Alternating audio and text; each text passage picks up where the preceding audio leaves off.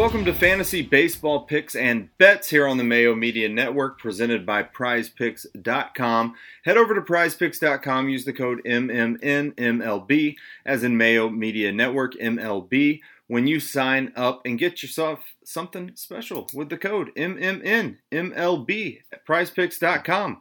My name is David Jones. I'm your host.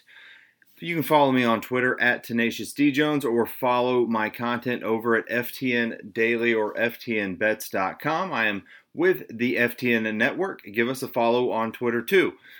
You know, here at the Mayo Media Network, we'd like for you to smash that like button, subscribe to the channel, and uh, watch all the content. A lot of great sports. Got a huge golf tournament going on right now. I know you're tuned into that. Baseball's been going very well for us here. Last week, I had a very good week. The week before that, I missed on the Orioles, and they went on to be the highest scoring team in Major League Baseball that week. Hopefully, we can go uh, for another good week here. It's a big slate on Friday. We're going to be talking about DraftKings MLB 15 games. These 15 gamers can be hard typically I find on DraftKings now that you probably want to you're trying to stack two teams. If you can stack two teams, that's probably going to be ideal. If you love a couple high price pitchers, loved one team stack, I think it's okay to pick off some one off bats and try and cash that way, especially in some of the smaller contests. In the bigger contests, you see a lot more randomness. You see a lot more home run hunting winning the big prizes. I'm talking if you're playing against 50,000 people or something. Be smart with your contest selection. Single entry, cash lineup, people 500 to 1,000 people would be nice. They have a big contest for $888 over on DraftKings. If you're a baller to try and win 100K, that'd be nice to see someone do that with some of these picks or your own picks. Either way, that'd be nice. Let's talk about the slate. 15 games, a lot of pitchers to choose from, a lot of soft spots at pitching as well. Up top, you have Rodon going up against the Houston Astros.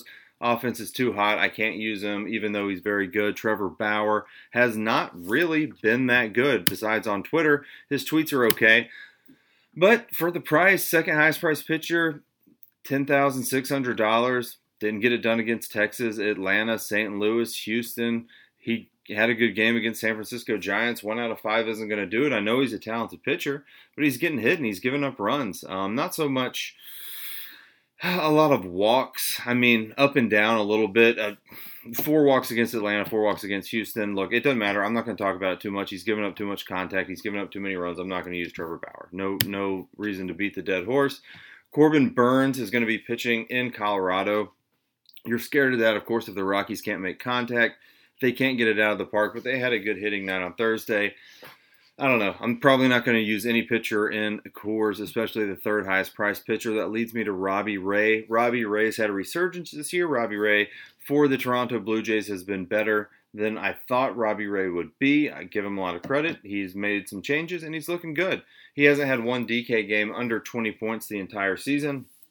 ERA of 3.46 over 11 Ks average, or exactly 11 Ks average over his last three. That's a lot of strikeouts over your last three games, especially for an average. And he went up against good teams in the Boston Red Sox, Chicago White Sox, and the Miami Marlins. So two of three are good hitting squads. Uh, just been a steady guy. Like I don't want to use Robbie Ray usually on a slate, especially against Baltimore in Camden Yard. Baltimore has some guys that can hit lefties, specifically like Mancini. Uh, Mountcastle's been super hot. Freddie Galvis, Hayes.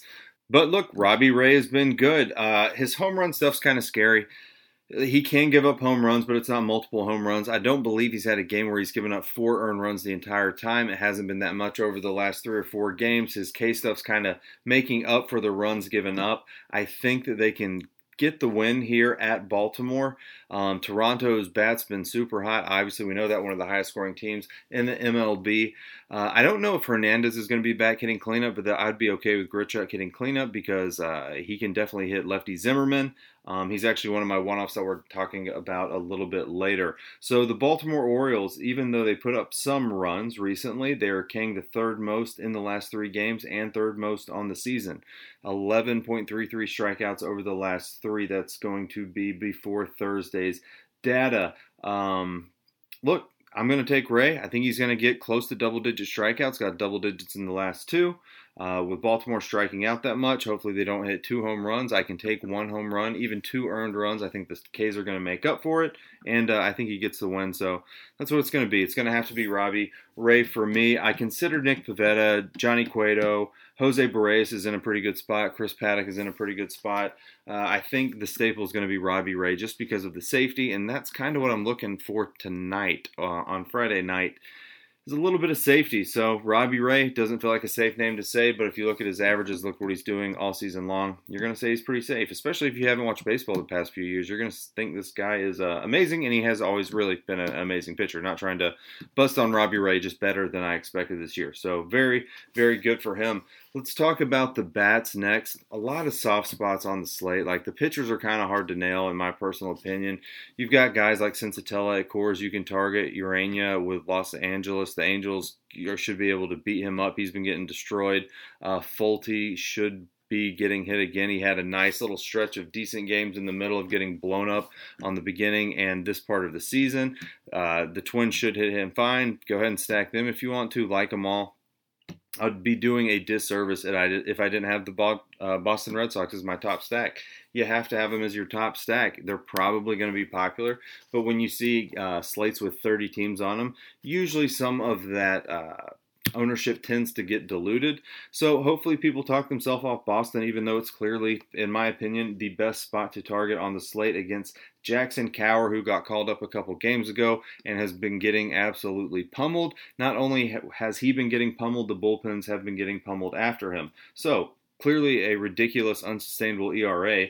But in his first two starts of uh, pitching, I think three total innings or two total innings, that's bad. Uh, 36 ERA, of course, that's ridiculous, but that's just how bad he's been getting beat up. On the 12th, he made it 1.1 innings. This was his last game. Gave up five hits, four earned runs, three walks on 57 pitches in 1.1 inning.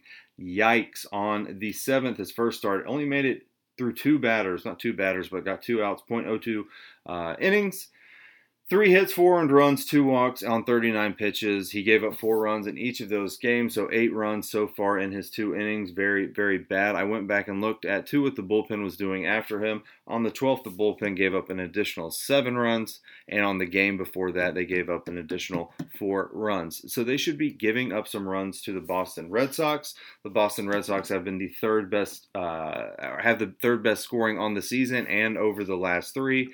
The bats are turning on again. We like like that. Uh, not a lot of injuries we have to worry about, and you're just looking at the usual suspects with the uh, the Boston Red Sox. I really I don't think you have to overthink it too much. Sometimes you like to spend a lot of time breaking it down, trying to find something sneaky. Don't think you have to do that tomorrow. Try and find a way to get these guys in. Devers over the last 162 at bats, 13 home runs, 400 woba, 350 ISO, hitting the best on the team. JD Martinez, 11 homers and about the same amount of bats, 410 woba, 280 ISO. Obviously amazing. Xander Bogaerts got a hot stick right now, eight homers, same at bats, just all looking real good. Those are your top three: Devers, Martinez, Bogaerts. Get two of the three. If you can't fit the third, I understand they're pretty expensive, but try to. Maybe you can find a cheap pitcher. Alex Verdugo in his last 151 at bat, seven homers, hitting 390. Then Hunter Renfroe, you can take a shot on too. He's going to be hitting in a nice position with all of those bats in front of him for the Boston Red Sox. 270 in his last 135 homers. Uh, that is certainly respectable. Should be hitting fifth. I would expect him to be hitting fifth tomorrow. So Boston Red or Friday, whatever day you're watching this. So Boston Red Sox, I, I don't even see a Vegas line for it yet, probably because the team total is going to be very high. If you see anything under five, 5.5, I would take the over on the team total. I just I don't see how they don't get there with what they've been doing lately and the matchup they have against the Kansas City Royals. So pretty easy stuff. Like I mentioned, other teams uh, or pitchers I want to target with the other teams are going to be the Minnesota Twins, Angels, the Milwaukee Brewers, Atlanta Braves are in a good spot. Those that's probably where I'm I'm going to be looking for the most part. At least that's where I'm looking right now. If I add another stack in there, or if you want some specific names on those stacks, go over to ftndaily.com, uh, sign up, and we'll be talking about it on the show. We'll be talking about it in the articles. It's not just me writing up articles. You got a lot of articles over there. So We're going to need to pick some one off bats with our Boston Red Sox stacks, with our Robbie Ray pitching. And I'm going to have to start off, even though expensive, I got to start off with Nelson Cruz. I can't overlook Nelson Cruz going up against Folty, the Texas Ranger tomorrow. And his he, Folty's never gone against Cruz and not got hit. So if you're into BVP, which you should be a little bit, small sample size, uh, three hits on three at bats, hit one homer in those at bats, and Folty gives up homers. He gives up contact. The Twins are in a great spot to score on Folty. You love Nelson Cruz tomorrow. After that, an Angel I'm going to be looking at as cleanup hitter. Uh, not Angel, a former Angel, Albert Pujols of the Dodgers uh, going to be going up against Caleb Smith tomorrow, the lefty. Uh, he is the best lefty hitter on the team right now. If you just if you want to look at the amount of bats that these uh, that the other starters have had against lefties, you want to look at the number of home runs. You want to look at the power. You want to look at the WOBA of the average. Then it's gonna it's Albert Pujols, seven homers, 62 at bats. Muncy's got five and on 55 at bats. Uh, the next closest, but Albert Pujols edges him out a little bit. Best best lefty hitter on the team. What an acquisition for the Dodgers. Angels let him walk. So Albert Pujols like him. I don't think he'll be highly owned. I don't think. Omar Narvaez uh, at Coors Field tomorrow. If you need a catcher, he's going to be batting fifth for the Cleveland Indians. Uh, six homers, last 118 at bats, in a good spot. Came back from injury. Was a guy that I like to uh, to use in my lineups uh, when he was healthy. He's healthy now. Play him. I think he's in a good spot. Um, I do like to target Coors, obviously. Abraham, excuse me, excuse me, Abraham Almonte for the Atlanta Braves. Been hitting cleanup recently and really been doing well, really giving a boost, surprisingly, to this Atlanta Braves offense. Uh, he's still cheap. Uh, he's going up against Carlos Martinez. Carlos Martinez, traditionally a guy that can get blown up. I know he had a good start recently, couple sprinkled in, but more bad on the season, and he's a guy that you want to target for power. And I'm telling you, I live in Atlanta. I'm wearing a Braves hat right now. It is hot as hell in Atlanta right now. I that is contributing somewhat to the scoring. The pitching matchups have been good, but I'm telling you, it's hot in Atlanta. And it's not getting talked about enough. Great hitting weather there. Randall Grichuk, I mentioned him earlier, should be hitting cleanup again if Teoscar Hernandez is going to be out for the Toronto Blue Jays versus a lefty. Four homers and 59 at bats, hitting 410. He's going to be in a good spot. Also, lastly, Josh Naylor going up against Bruce Zimmerman. He's super cheap.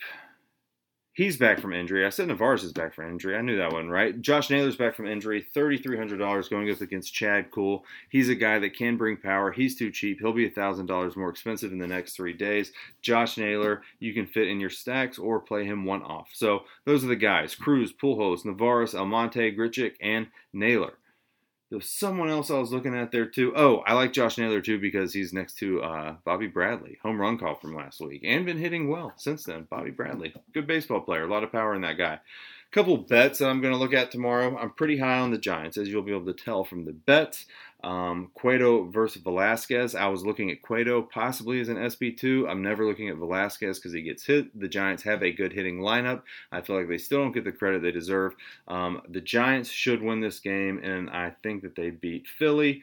Uh, money line minus 124 uh, because of the bats and because of the pitching, and uh, that's that's about it. On, in the same breath, I think that the Phillies are going to go under 3.5. They have not been hitting very well lately. They're in a pitcher's park. They're averaging two runs over the last three games. That doesn't get better when you go play in San Francisco.